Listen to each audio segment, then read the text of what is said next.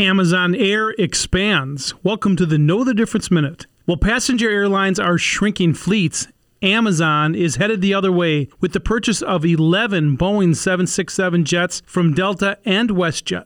Most are about 20 years old with an average price of $14 million, but they're perfect for hauling cargo. Once converted, the jets will join the Amazon Air fleet. They'd been leasing planes, but this is the first outright purchase. In all, the fleet will number over 85 by the end of the year. Many of them will fly out of Amazon's new $1.5 billion hub in Kentucky that will handle up to 200 flights a day once it's operational. This isn't great news for UPS and FedEx, which carry a ton of Amazon cargo, but it's also not surprising.